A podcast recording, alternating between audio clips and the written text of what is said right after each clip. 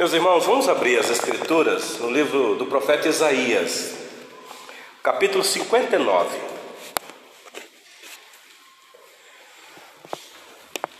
Capítulo 59 do profeta Isaías vai descrever a natureza abominável do pecado, mas também vai trazer a alegria para os nossos corações da necessidade urgente que nós temos de um Salvador. Então, o capítulo 59 de Isaías vai descrever a natureza horrível, abominável, que é o pecado, mas vai apontar para a necessidade de um Salvador, um único Salvador. Então, que consolo para o nosso coração, ainda que vamos ser exortados no estudo desta noite, mas há esperança ah, por pior que seja a nossa situação, não é impossível para o nosso Salvador, porque ele veio neste mundo exatamente com esta missão de salvar pecadores. Então acompanhe a leitura aí por gentileza. O capítulo 59 tem 21 versículos. Eu não vou ler hoje os 21 versículos, mas o capítulo é dividido em duas partes. A primeira parte vai dos versículos 1 a 13 e a segunda, obviamente, dos 14 a 21. Então hoje eu vou ler com vocês até o versículo 13 e vou tentar aqui é, é, é, explicar o texto e no final tirar algumas lições para nós. Então acompanhe aí a leitura, por gentileza.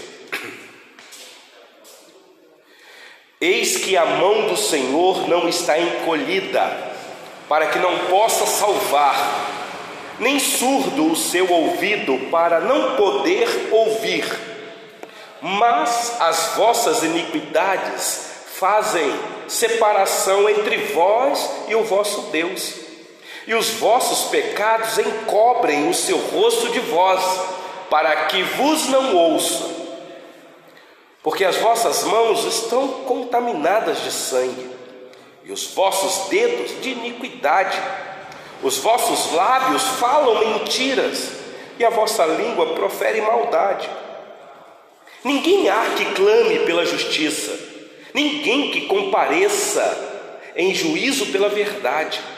Confiam no que é nulo e andam falando mentiras. Concebem o mal e dão à luz a iniquidade. Chocam ovos de áspide e tecem teias de aranha o que comeu os ovos dela morrerá. Se um dos ovos é pisado, sai-lhe uma víbora. As suas teias não se prestam para vestes. Os homens não poderão cobrir-se com o que eles fazem. As obras deles são obras de iniquidade. Obra de violência há nas suas mãos. Os seus pés correm para o mal, são velozes para derramar o sangue inocente. Os seus pensamentos são pensamentos de iniquidade. Nos seus caminhos há desolação e abatimento. Desconhece o caminho da paz, nem há justiça nos seus passos. Fizeram para si veredas tortuosas. Quem anda por elas não conhece a paz. Por isso, está longe de nós o juízo, e a justiça não nos alcança. Esperamos pela luz, e eis que há só trevas, pelo resplendor, mas andamos na escuridão. Apalpamos as paredes como cegos, sim, como os que não têm olhos. Andamos apalpando, tropeçamos ao meio-dia como nas trevas, e entre os robustos somos como mortos. Todos nós bramamos como ursos e gememos como pombas. Esperamos o juízo, não há. A salvação, e ela está longe de nós. Porque as nossas transgressões se multiplicam perante ti, e os nossos pecados testificam contra nós, porque as nossas transgressões estão conosco, e conhecemos as nossas iniquidades. Como prevaricar? O mentir contra o Senhor, o retirarmos-nos do nosso Deus, o pregar opressão e rebeldia, o conceber e proferir do coração palavras de falsidade. Até aqui a leitura da palavra do nosso Deus. A gente lê um texto desse daqui é deprimente. A gente olha para o relato. O que é que está acontecendo aqui, meus irmãos? O que, que é isso daqui? Por que, que nas Escrituras nós temos uma narrativa dessa daqui? Qual o objetivo desse texto ser escrito para a igreja nos dias de hoje? Primeiro, meus irmãos, nós vamos entender o porquê é que as Escrituras registrou esse texto tão avassalador na nossa alma, alma que ainda é aflita por causa dos pecados. Como eu disse, meus irmãos, o que nós vamos ver aqui é essa descrição. Aliás, já vimos que descrição abominável do pecado na vida do povo de Deus. E aqui é para o povo de Deus. A palavra aqui não é para o mundo, não é o ímpio. Não, não está descrevendo o ímpio. Está descrevendo o povo de Deus que deveria viver uma vida santa. Mas aqui é a descrição de um ímpio. Isso é muito triste quando o povo de Deus é descrito como o ímpio. É triste para o próprio Deus que chamou esse povo de maneira tão especial. Então, meus irmãos, os versículos que eu acabei de ler com vocês é um chamado ao arrependimento, é um chamado a viver realmente uma vida com Deus ou a vida de Deus. Eu não sei se vocês já perceberam, o Salmo 119, o Salmo 119 é uma oração, e que oração! Uma oração extensa, intensa. É interessante que eu queria só. Ver? Abre a sua Bíblia aí no livro do, dos Salmos, no capítulo 119. Olha o desejo do salmista aqui, meus irmãos. Eu vou tentar mostrar para vocês como que o salmista clama por vida, por é, ação de Deus na vida dele, por causa do pecado e por amor à palavra. Olha o versículo de número 25, Salmo 119, versículo 25.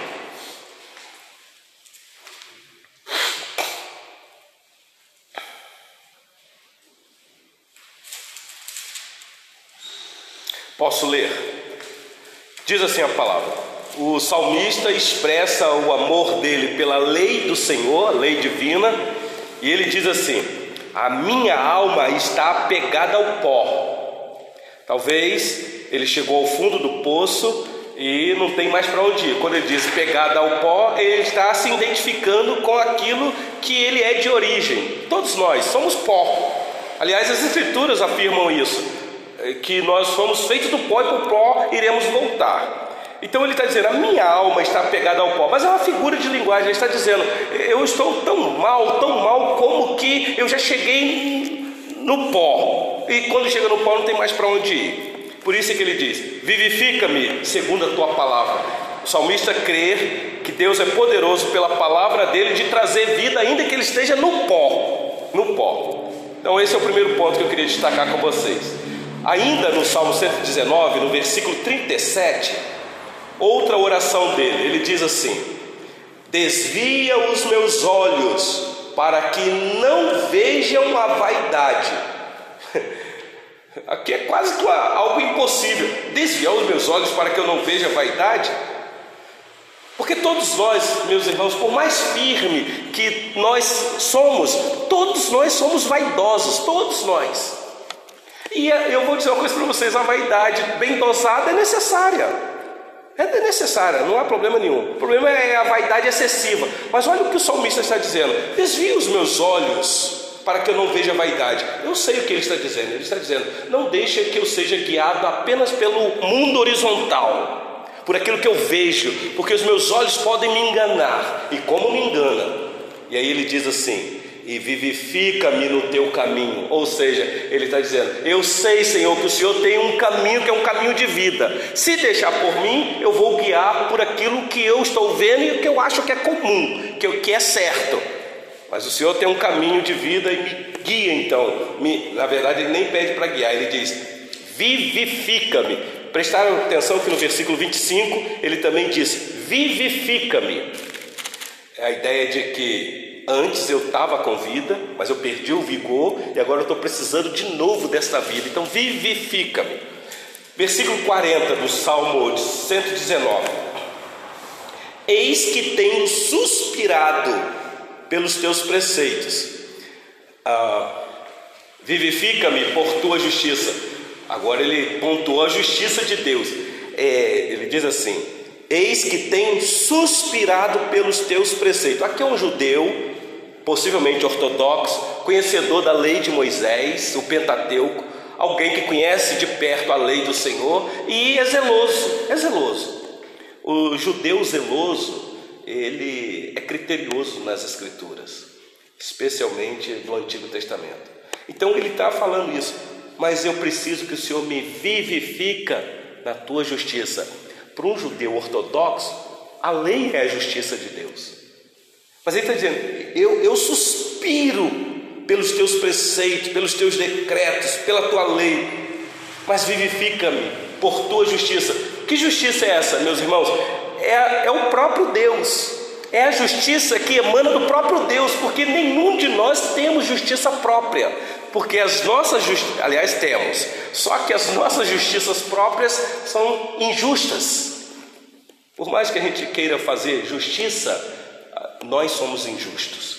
Por isso é que ele está dizendo: imputa a mim a tua justiça, porque é necessário. Aliás, meus irmãos, foi exatamente isso que aconteceu na cruz.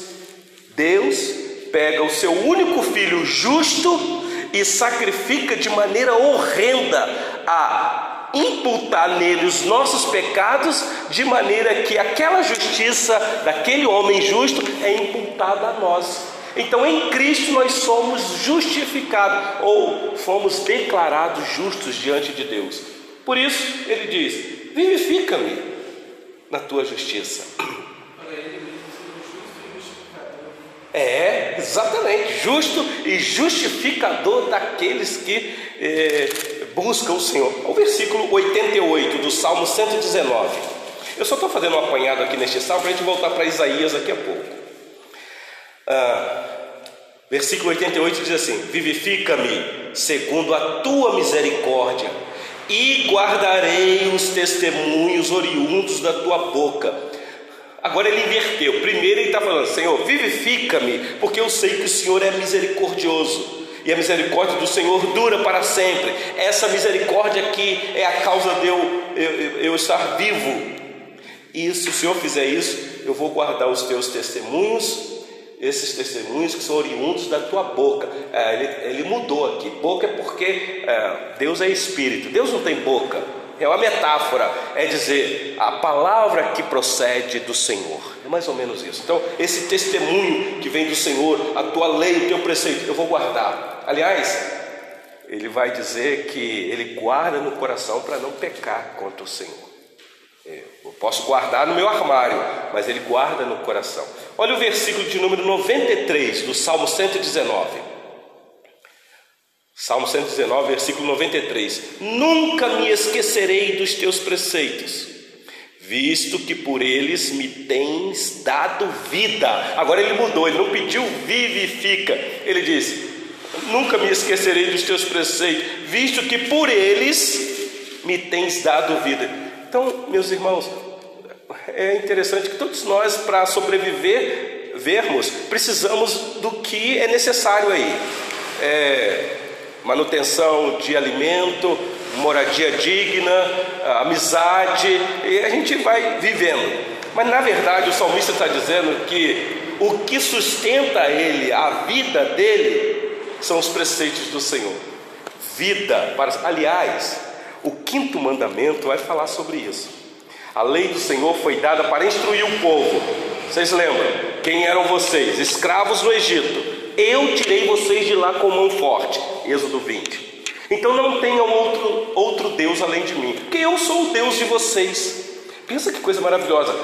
Ter um Deus numa época em que anteriormente eles estavam num, numa região que se adorava vários deuses. Agora esse Deus manifesta a eles com uma lei dizendo: Eu sou o único Deus, vocês não podem ter outro. Segundo mandamento: se eu sou o único Deus, vocês não podem ter outro, não façam como faziam os egípcios. Não façam para vocês imagem de escultura. Não adore isso, não dê culto isso, porque culto só a mim, adorar só a mim. Então não faça para vocês imagem de escultura e não dê culto a isso. Segundo mandamento. Terceiro, se eu sou único, não precisam fazer imagem de escultura, eu tenho nome. E eu não quero que vocês tomem esse nome em vão. Porque se tomar esse nome em vão, haverá uma penalidade. Porque eu não vou ter por inocente. E tomar o nome de Deus em vão não é apenas falar o nome de Deus de qualquer maneira. É o povo saber que agora eles foram libertos do Egito e eles carregam no corpo dele o nome de Deus. Então, onde quer que eles forem, o nome de Deus está com eles. Então, não tome meu nome em vão. Em outras palavras, não dê mau testemunho. Quarto mandamento. Lembra-te de santificar um dia para mim, para o judeu o sábado. Porque seis dias eu dou para vocês trabalhar. Vocês farão toda a obra que vocês têm que fazer. Mas o sétimo dia é o meu dia de descanso. Santifiquem a mim. Guardem esse dia. Me adorem nesse dia com mais intensidade. Bom, qual é o quinto mandamento? Quinto mandamento: honra teu pai e tua mãe. E é o primeiro mandamento com promessa, porque vai dizer: honra teu pai e tua mãe, para que se prolongue os teus dias na terra que o Senhor teu Deus te dá. Pressupondo que se alguém quebrar o quinto mandamento, possivelmente vai viver pouco. E meus irmãos, como nós temos visto isso sendo cumprido até o dia de hoje, Quantos filhos perdem a vida porque não deu ouvido ao pai e à mãe? Até porque pai e mãe é atrasado, quadrado, não, não, não conhece nada, né? E aí os filhos tomam decisão por si só e quebram a cara, e não são poucos que perdem a vida. Então o salmista está dizendo: Nunca me esquecerei dos teus preceitos, visto que por eles tem me dado vida, vida. Mas olha aí ainda o Salmo 119, versículo 107. Diz assim: Estou aflitíssimo Vivifica-me, Senhor, segundo a tua palavra. Meus irmãos, não sei qual, qual era a situação do salmista aqui, se ele estava em depressão, se ele estava ansioso, preocupado. O que é que estava acontecendo com ele? Não sei. Só sei que ele diz: Estou aflitíssimo. Porque estar aflito é uma coisa, mas aflitíssimo é alguém que está desesperado. Então a oração dele: Vivifica-me, Senhor, segundo a tua palavra. Meus irmãos, se vocês prestarem atenção, o ponto sempre é a palavra de Deus, a palavra de Deus, a palavra de Deus. Então, é essa oração por avivamento, por causa da palavra. Eu vou parar por aqui, tinha mais, tinha mais. Mas volta aí agora para Isaías 59, que é o nosso ponto. Nós temos um querido visitante conosco aqui, seja bem-vindo, meu querido irmão. Ah, aqui hoje, na quarta-feira, no estudo bíblico, nós temos estudado o livro do profeta Isaías livro que nós entendemos que foi o próprio Deus que, que capacitou o seu servo no passado para trazer uma palavra da parte de Deus para aquele povo lá no passado, judeu. E nós estamos estudando aqui na iminência de, nos nossos dias, tentar tirar algumas lições bem práticas para nós deste episódio aqui. E nós estamos estudando o livro todo. Começamos lá no capítulo 1 já estamos há dois anos estudando o livro aqui e hoje nós chegamos ao capítulo 59. Então, o objetivo nosso aqui é ler o texto, tentar explicar o texto e no final tirar algumas lições para nós e ver como que nós podemos amar mais a Deus de todo o nosso coração. Esse é o nosso objetivo aqui. Então, o senhor pode ficar à vontade, tá bom? Qualquer dúvida, se eu tiver alguma pergunta, a gente está aqui para tentar responder. Se souber, eu vou responder. Se não, a gente vai dizer que vai pesquisar e depois traz uma resposta melhor, tá bom? O mesmo eu digo para o nosso amigo lá atrás. Ok. Então, o capítulo 59, meus irmãos, como eu disse, é um chamado ao arrependimento, especialmente versículo de 1 a 13 que eu já li. O profeta aqui, meus irmãos, abandona aquela exposição dos pecados do povo de Deus no cativeiro. O contexto aqui é o contexto do cativeiro babilônico. Nós entendemos que essa palavra aqui é para aquele povo de Deus no rebelde no passado, que Deus levantou o rei de uma nação, Babilônia, o rei era Nabucodonosor, que iria invadir a Jerusalém, como invadiu, a história nos mostra isso, e levou cativo o povo, subjugou o povo. Só que o ponto aqui é falar para agora o chamado ao arrependimento desse povo que vai sair do cativeiro. O contexto aqui é aproximadamente está acabando o cativeiro. Eles vão sair depois de 70 anos. Mas pasmem vocês, a profecia aqui ainda não, essa profecia é, é, ainda não, não, havia sido cumprida, porque Isaías profetiza o cativeiro babilônico 100 anos antes do povo ser levado para a Babilônia. Então, olha só, quem é o nosso Deus, meus irmãos? Qual é o tempo que o nosso Deus age? Então, 100 anos antes, Deus levanta o profeta para dizer: vocês serão levados cativo, mas depois eu vou tirar vocês de mão, com mão forte. Porque eu sou poderoso para levar para o cativeiro e eu sou poderoso para tirar vocês do cativeiro. Então, nós estamos aqui com um registro, aproximadamente 170 anos antes é, é, de acontecer, porque eles ficaram 70 anos no cativeiro. Então, se Isaías profetiza 100 anos antes e eles ficaram 70 anos lá, então essa profecia aqui 170 anos antes. Mas agora vem a palavra: eu vou chamar vocês ao arrependimento. Lembre disso. Possivelmente, meus irmãos, muitos daqueles que pegaram essa profecia aqui em primeira mão nem foram para o cativeiro. Talvez geração que veio depois mas eles tinham a profecia na mão. Então a profecia não envelhece. Aliás, hoje ela está aqui nas nossas mãos. Se foi 170 anos antes deles irem, este livro foi escrito aproximadamente 700 anos antes de Cristo nascer. Hoje nós estamos no evento pós-Cristo, quase dois mil anos. Então nós podemos dizer que nós estamos diante de um relato profético aproximadamente 2.700 anos. Pensa nisso. Então não é um textozinho novo.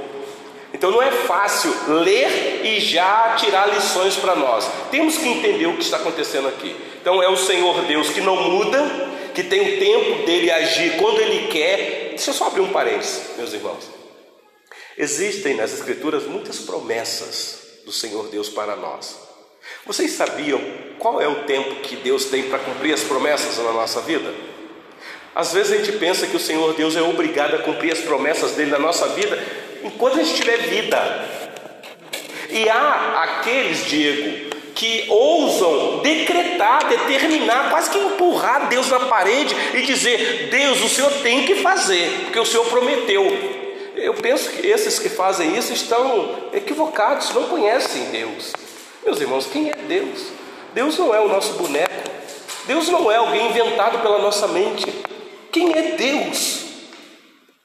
Moisés um dia pediu para poder ver a face do Senhor. O Senhor falou: Moisés, você não sabe o que você está pedindo. Ninguém que veja a face de Deus e fica vivo.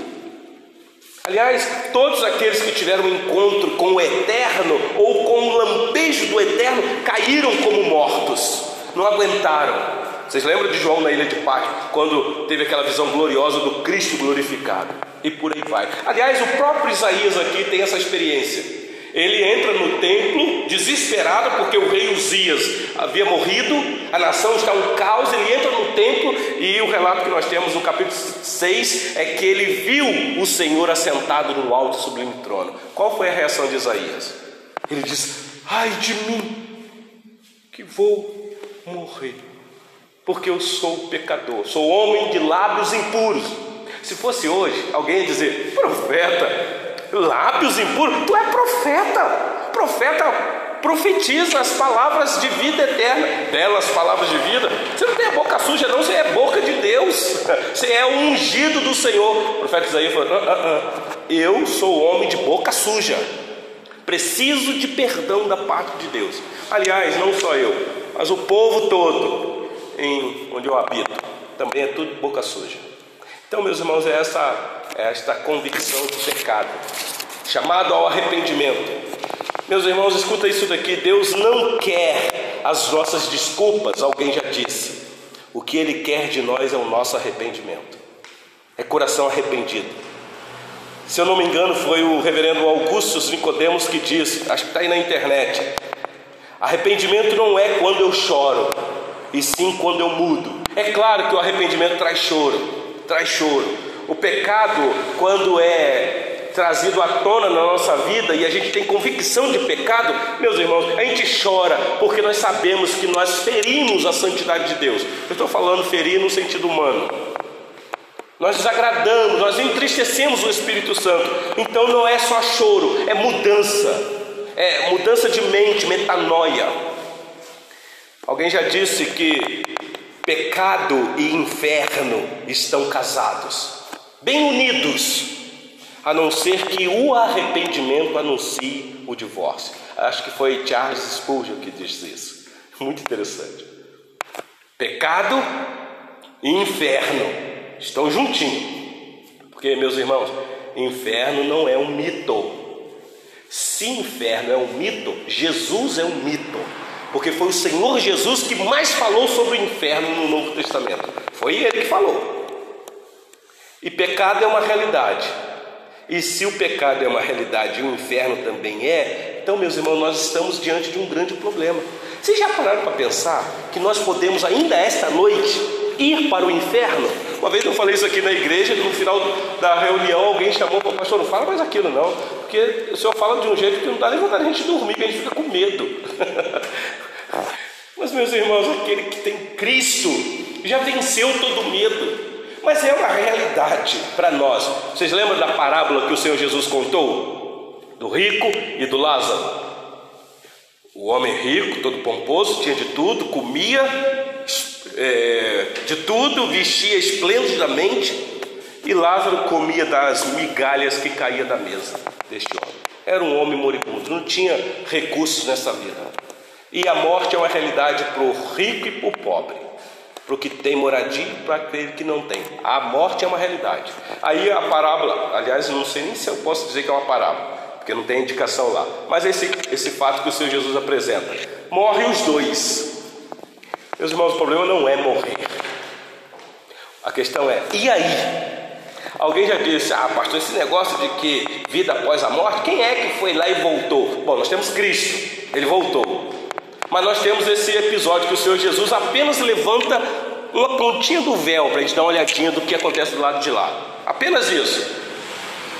O rico morre e vai para um lugar de tormento. A ideia do texto é que é mais ou menos assim: ele deitou para dormir e quando acordou estava no inferno. Já pararam para pensar nisso? Você deita para dormir, quando acorda está no inferno, lugar de tormento. E Lázaro o seio de Abraão, no lugar de paz, de tranquilidade, os braços do Pai. Que coisa maravilhosa. Então, meus irmãos, pecado e inferno estão unidos, casados, a não ser que o arrependimento anuncie o divórcio, e aí então há o rompimento deste relacionamento. João Calvino disse, eu acho que foi ele que disse, que o arrependimento não é apenas o começo da vida cristã Arrependimento é a vida do cristão. Aliás, foi isso que Lutero disse na sua primeira tese das 95. O cristão tem que viver uma intensa penitência diária por causa dos seus pecados. Vocês devem lembrar que no século XVI, quando Martinho Lutero, um monge agostiniano, fixou as 95 teses na porta da igreja, protestando o sistema religioso da época, as 95 teses, meus irmãos, eram broncas de Lutero contra o sistema religioso. E ele dizia que a igreja não falava de arrependimento para o seu povo. Aliás, eles pouco ensinavam as escrituras. Aliás, eles deturpavam as escrituras, vendiam as escrituras, mercadejavam as escrituras.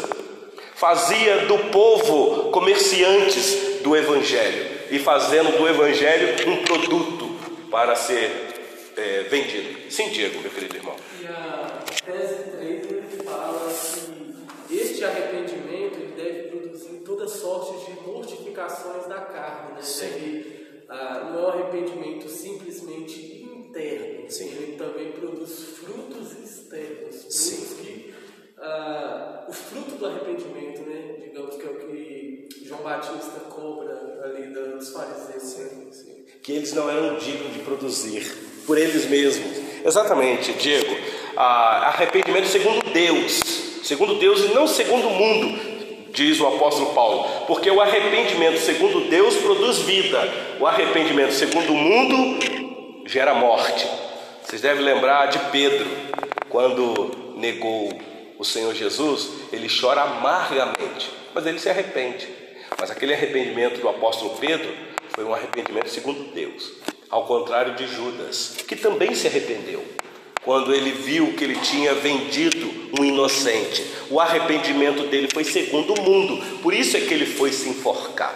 Por que, que Pedro não foi se enforcar? Pare e pense um pouquinho. Então, meus irmãos, vamos aqui para Isaías, que é o que importa. Deixa eu tentar analisar com vocês estes versículos aqui com vocês. Olha comigo, por gentileza, o versículo 1 de Isaías 59 diz assim: Eis que a mão do Senhor não está encolhida, para que não possa salvar, nem surdo o seu ouvido para não poder ouvir. Meus irmãos, já vem esta apresentação de quem é esse Senhor. Ah, você que tem a sua Bíblia aí deve estar anotando que a palavra Senhor tem um destaque aí com letras garrafais. A tradução do hebraico aqui é apontando para aquele que é criador dos céus e da terra, o Senhor dos exércitos, aquele que criou todas as coisas. Se ele é o criador de todas as coisas, então ele governa todas as coisas. Por isso é que ele diz assim: vocês têm que ter esta visão de que esse Deus é poderoso, e ele está falando aqui numa linguagem humana, tá bom, meus irmãos?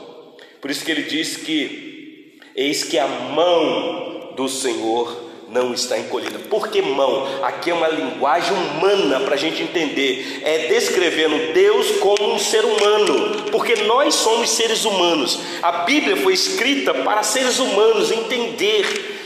Deus não tem mão. Uma vez eu fui falar isso para o meu neto. Ele falou: Vovô, Deus não tem mão? Eu falei: Tem, mas não tem. porque Deus é espírito. Mas quando ele vai ser descrito para nós, ele é descrito de uma forma que nós podemos entender. Por isso que diz mão, porque quando fala mão eu sei o que é. Eu que sou pai e avô, eu sei porque serve a mão. Quando um filho cai, você vai lá, o neto está fazendo alguma coisa, você segura. Ele está dizendo, meus irmãos, a mão do Senhor não está encolhida para que não possa salvar. Ou seja, esse Deus que é criador é Deus salvador. Vocês que são povo dele, não mantenham a rebeldia, atentam para a lei dele. Quando vocês precisarem de socorro, vocês sabem quem vocês vão, porque ele tem uma mão que ele pode socorrer vocês. E meus irmãos, é tão bom sabermos disso. É igual os nossos filhos que confiam no braço do pai. Às vezes eu vejo o Rafinha com o Giovanni, a segurança que ele tem de saber que ele tem o pai e que ele pode ficar de, de, de debaixo dos braços do pai, porque o pai segura. Eu, estou falando pai, pai de verdade. Eu sei que tem pai aí que não vale nada, mas o pai que ama, ele protege o seu filho. Então essa apresentação, ele vai chamar o povo ao arrependimento e vai dizer: Eu sou alguém que tem uma mão e a minha mão, eu não sou um pai ruim, porque eu não estou com a minha mão encolhida para não poder socorrer, salvar vocês. Nem surdo o seu ouvido para não poder ouvir. Não, se Deus é espírito, não tem mão, ele também não tem ouvido, mas é uma linguagem humana. Ouvido aqui é se você precisar gritar por socorro, ele ouve, ele ouve, ele é pai, ele é pai. Olha que coisa maravilhosa já no primeiro versículo.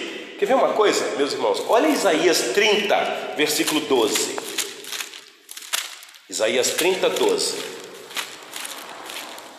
Diz assim: nós já passamos por aqui quando fizemos a exposição desse, deste texto. Isaías 30, versículo 12: Pelo que assim diz o Santo de Israel, visto que rejeitais estas palavras, esta palavra, confiais na opressão e na perversidade, e sobre isso vos estribais O que ele está dizendo, meus irmãos, se vocês viram o versículo de número 11, é esta apresentação que o texto faz de que nós devemos confiar nesse Deus que se apresenta para o seu povo. Só que o povo não estava confiando em Deus, estava confiando em outras coisas. Talvez buscando seus próprios recursos, confiando nos seus próprios braços. Aliás, é isso que Isaías 59 vai falar, quando ele vai falar do ovo da, da áspide e da teia de aranha. Era algo que eles mesmos estavam armando e achando que por eles mesmos eles iam se salvar. Então, volta lá para Isaías, é, versículo de número é, 1. Então, aqui é uma redução do poder. Eu, eu, estou atento, o ouvido, os braços esticados, mas olha o versículo de número 2 e 3, meus irmãos. Isaías 59, versículo 2 e 3.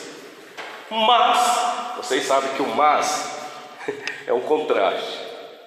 Eu estou aqui para socorrer, mas as vossas iniquidades fazem separação entre vós e o vosso Deus, e os vossos pecados encobrem o seu rosto de vós para que vos não ouça. Meus irmãos, já pararam de pensar isso aqui? Você saber que existe um Deus todo-poderoso, Criador dos céus e da terra, que tem um ouvido para ouvir quando eu clamar, que tem uma mão que pode socorrer quando eu cair, mas os meus pecados, as minhas iniquidades, fazem com que esse poder maravilhoso seja reduzido.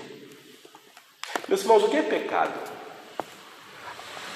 Pecado é um reconhecimento pessoal de cada um de nós que nós somos transgressores da lei de Deus. Eu citei aqui para vocês cinco mandamentos, faltou cinco. Eu fui até o quinto mandamento. Qual é o sexto? Não matarás. Sete, não adulterarás. Oitavo, não furtarás. Nono, não dirás falso testemunho contra o teu próximo. E o décimo, que para mim é o pior, não cobiçarás. Meus irmãos, quem é digno de cumprir o mandamento de Deus? Quem é o justo na terra que cumpre cabalmente os dez mandamentos? Alguém aqui nessa noite é suficiente para cumprir os dez? Ah, você pode dizer assim, pastor, pera lá, pera lá. Eu erro, eu peco. Pastor, quem que não peca? Pastor, eu peco, mas eu não peco tanto. Tem gente pior do que eu. Você conhece pessoas que justificam assim? Tem gente, pastor, que peca de uma maneira. Deixa eu só falar uma coisa para vocês: o, a gravidade do pecado. O, o que é pecado? É, eu poderia perguntar aqui: quem aqui peca? Todo mundo vai levantar a mão, vai, claro, nós somos pecadores, mas nós não temos ideia do que é isso. Meus irmãos, nós pecamos muito mais do que nós pensamos que pecamos. Quer ver uma coisa? Nós pecamos por palavra, pecamos por atitudes, pecamos por pensamento e pecamos até por omissão. Aquilo que nós deveríamos fazer, que nós não fazemos, isso também é pecado. Pois bem, faz uma análise na sua vida aqui nesta noite.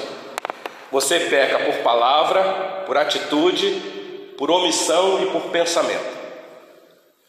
Então você está lascado nessa noite.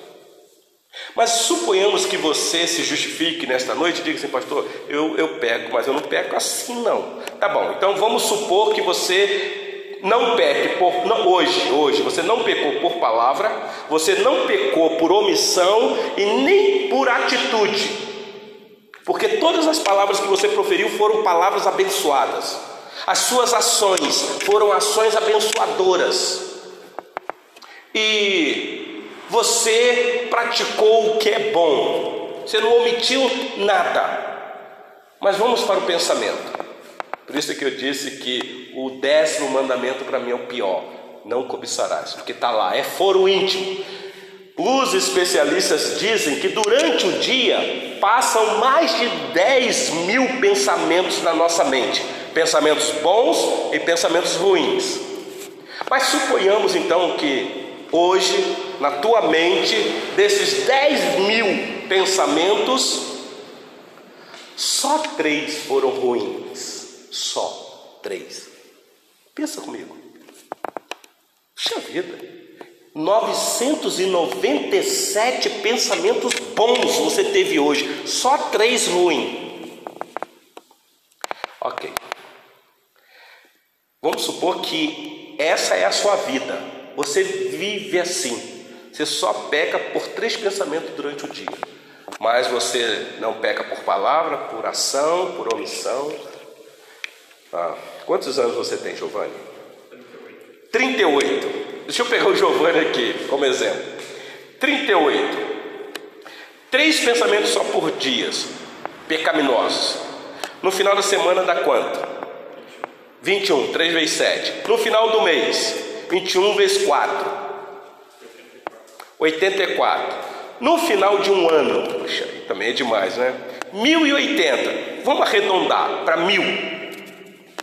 Então, em um ano, mil pensamentos pecaminosos.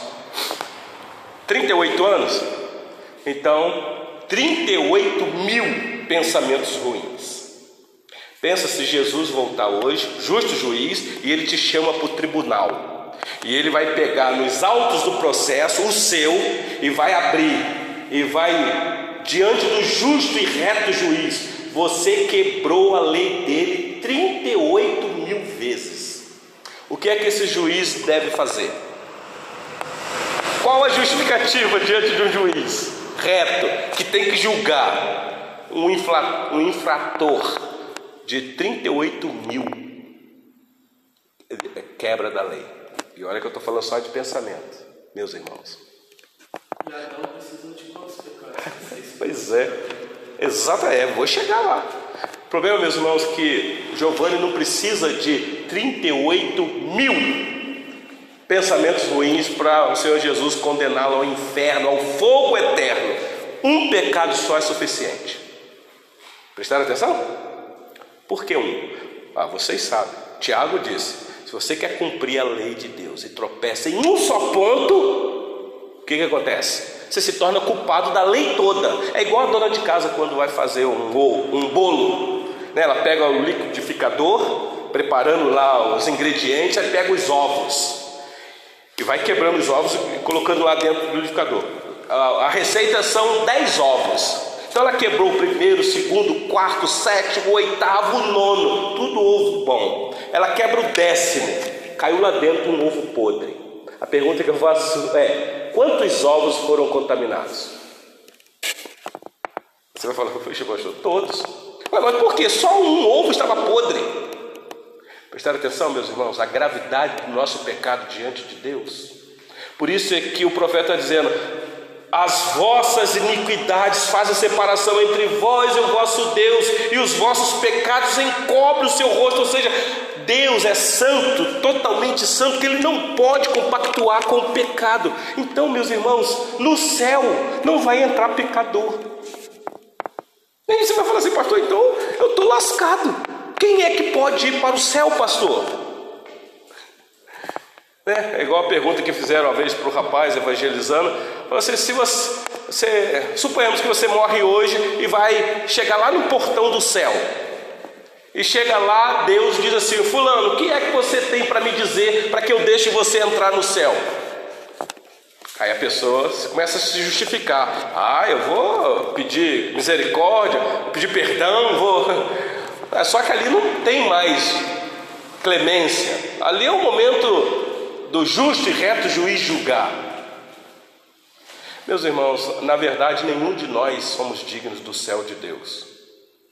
No sentido humano, não, ninguém. Nem pastor, nem santo nenhum. Ninguém, ninguém. Todos nós estamos fadados ao inferno. Então, qual é a solução?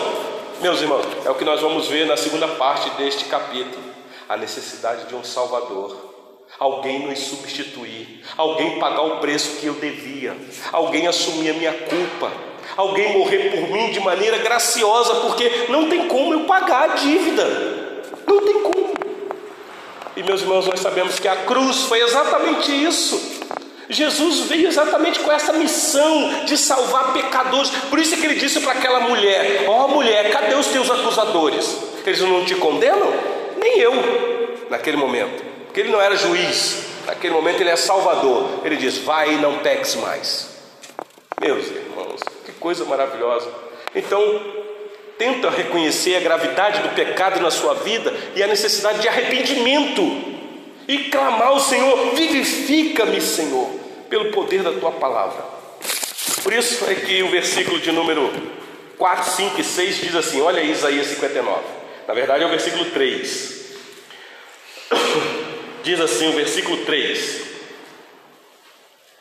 Porque as vossas mãos estão contaminadas de sangue, e os vossos dedos de iniquidade, os vossos lábios falam mentira, e a vossa língua profere maldade. Está vendo o que, que o povo fazia? Meus irmãos, nós devemos falar a verdade, mas nós temos dificuldade com a verdade, nós somos politicamente corretos, nós temos medo de falar a verdade, e não são poucas vezes que a mentira está na nossa língua, está nos nossos lábios. E nós que somos avós, pais, devemos tomar muito cuidado, porque às vezes para fazer o filho acalmar, a gente conta umas historinhas cabulosas.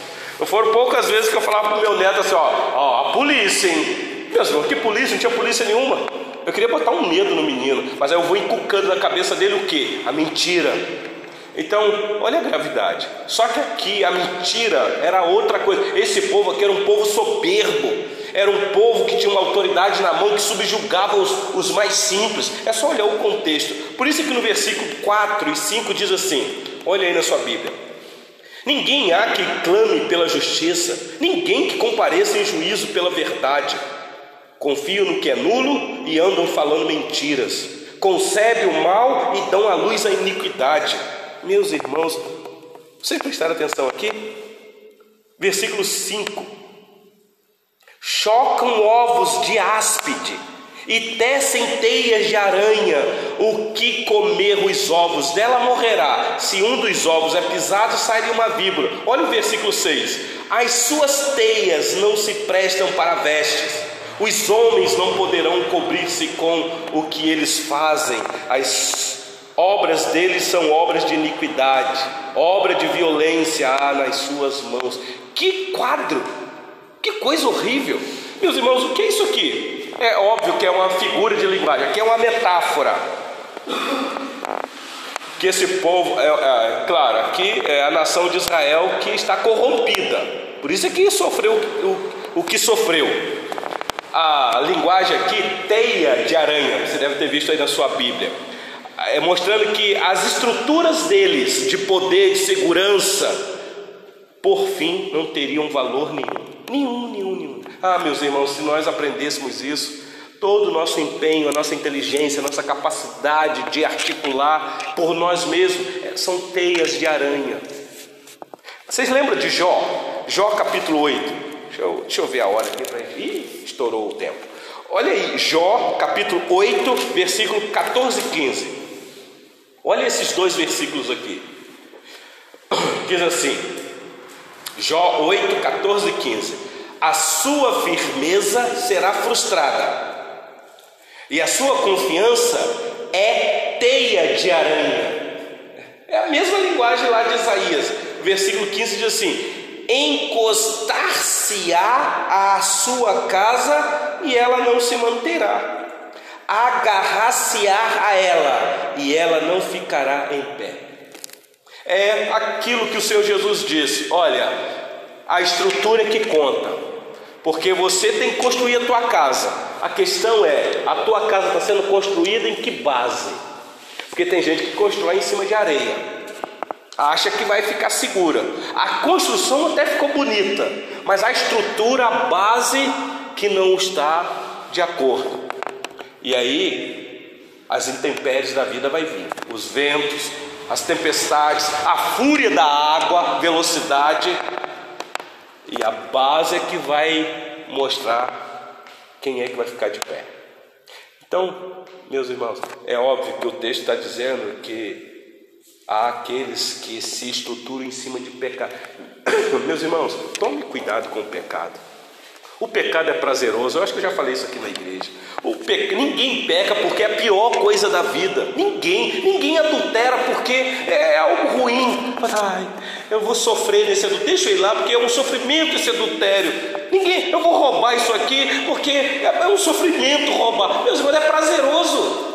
O pecado é atrativo, é divertido, mas o fim é um caminho amargo, sabemos disso. Há caminhos para o homem que parece ser bom, mas o fim, diz o sábio, é caminho de morte. Por isso, volta aí para Isaías rapidinho que eu quero concluir. Versículos 7 e 8. Os seus pés correm para o mal, são velozes para derramar o sangue inocente. Os seus pensamentos são pensamentos de iniquidade. Nos seus caminhos há desolação e abatimento. Desconhece o caminho da paz, nem há justiça nos seus passos. Fizeram para si veredas tortuosas. Quem anda por elas não conhece a paz. E a paz aqui, meus irmãos, não é um sentimento. A paz aqui é uma pessoa. A paz aqui é a promessa de um Salvador para um povo que vai ser levado cativo. A paz aqui é o próprio Deus. É uma paz que emana sossego na alma em meio à tormenta. É uma paz que você, no meio da tribulação, descansa e tem convicção. Você não se desespera. Você pode estar aflitíssimo, mas essa paz te assiste. Paz que excede todo o entendimento. Guarda mente e coração, diz o apóstolo Paulo. Então, esse povo havia quebrado a lei de Deus sem nenhuma preocupação. Vocês lembram de Romanos capítulo 3? Não há um justo sequer, não há quem entenda, não há quem busque a Deus. Que coisa, meus irmãos. E para concluir, versículo de 9 a 13. Aqui, eu não vou ter muito tempo agora, mas aqui, meus irmãos, vai descrever a profecia para a nação de Israel na segunda e terceira pessoa a situação está tão grave que o profeta Isaías vai se enquadrar também. Ele vai fazer igual Daniel. Depois vocês leiam em casa Daniel capítulo 9, aquela oração de confissão. Daniel está orando por causa do pecado da nação. Daniel já está lá dentro da, da, da, do cativeiro. Mas ele se inclui, ele vai dizer: Nós temos pecado contra o Senhor. Aqui vai ser a mesma coisa. Olha só, só vou ler para vocês entenderem. Versículo 9 diz assim: Por isso Está longe de nós o juízo. E a justiça não nos alcança. Prestaram atenção? Agora ele se inclui. Esperamos pela luz, e eis que só há trevas. Pelo resplendor, mas andamos na escuridão.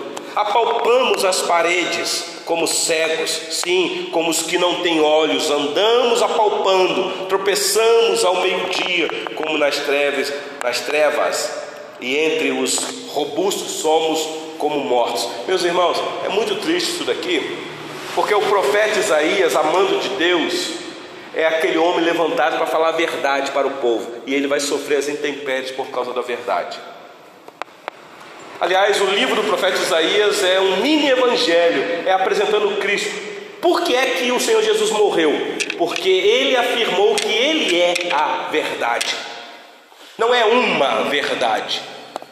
Artigo bem definido. A única verdade, não tem outra. E por conta disso ele morre. Que o povo não aceitou. Não. Quem você está pensando? Você está pensando que você é rei? Ah, se você é rei, aí escreveram lá em cima da cruz dele lá, rei dos judeus. E era rei mesmo. Só que não um rei terreno, mas um rei espiritual. Mas não só rei dos judeus, mas rei da igreja. Da igreja. E meus irmãos, o profeta Isaías vai sofrer as intempéries. Quem conhece o relato histórico? Dizem os historiadores que o profeta Isaías, o fim da vida dele foi muito amargo, amargo, por causa da palavra de Deus, dessas profecias. Ele é preso, sentenciado à morte e uma morte horrenda, porque os historiadores dizem que ele foi encerrado ao meio, vivo. Ao meio, meus irmãos, não é assim não, é abrindo ele no meio. Essa é a história. Tudo por causa da verdade. Meus irmãos, a verdade liberta, como diz João 8, 32 ou 36, mas a verdade, meus irmãos, causa ódio. Aliás, a nossa fé não é uma fé amistosa no mundo, não é.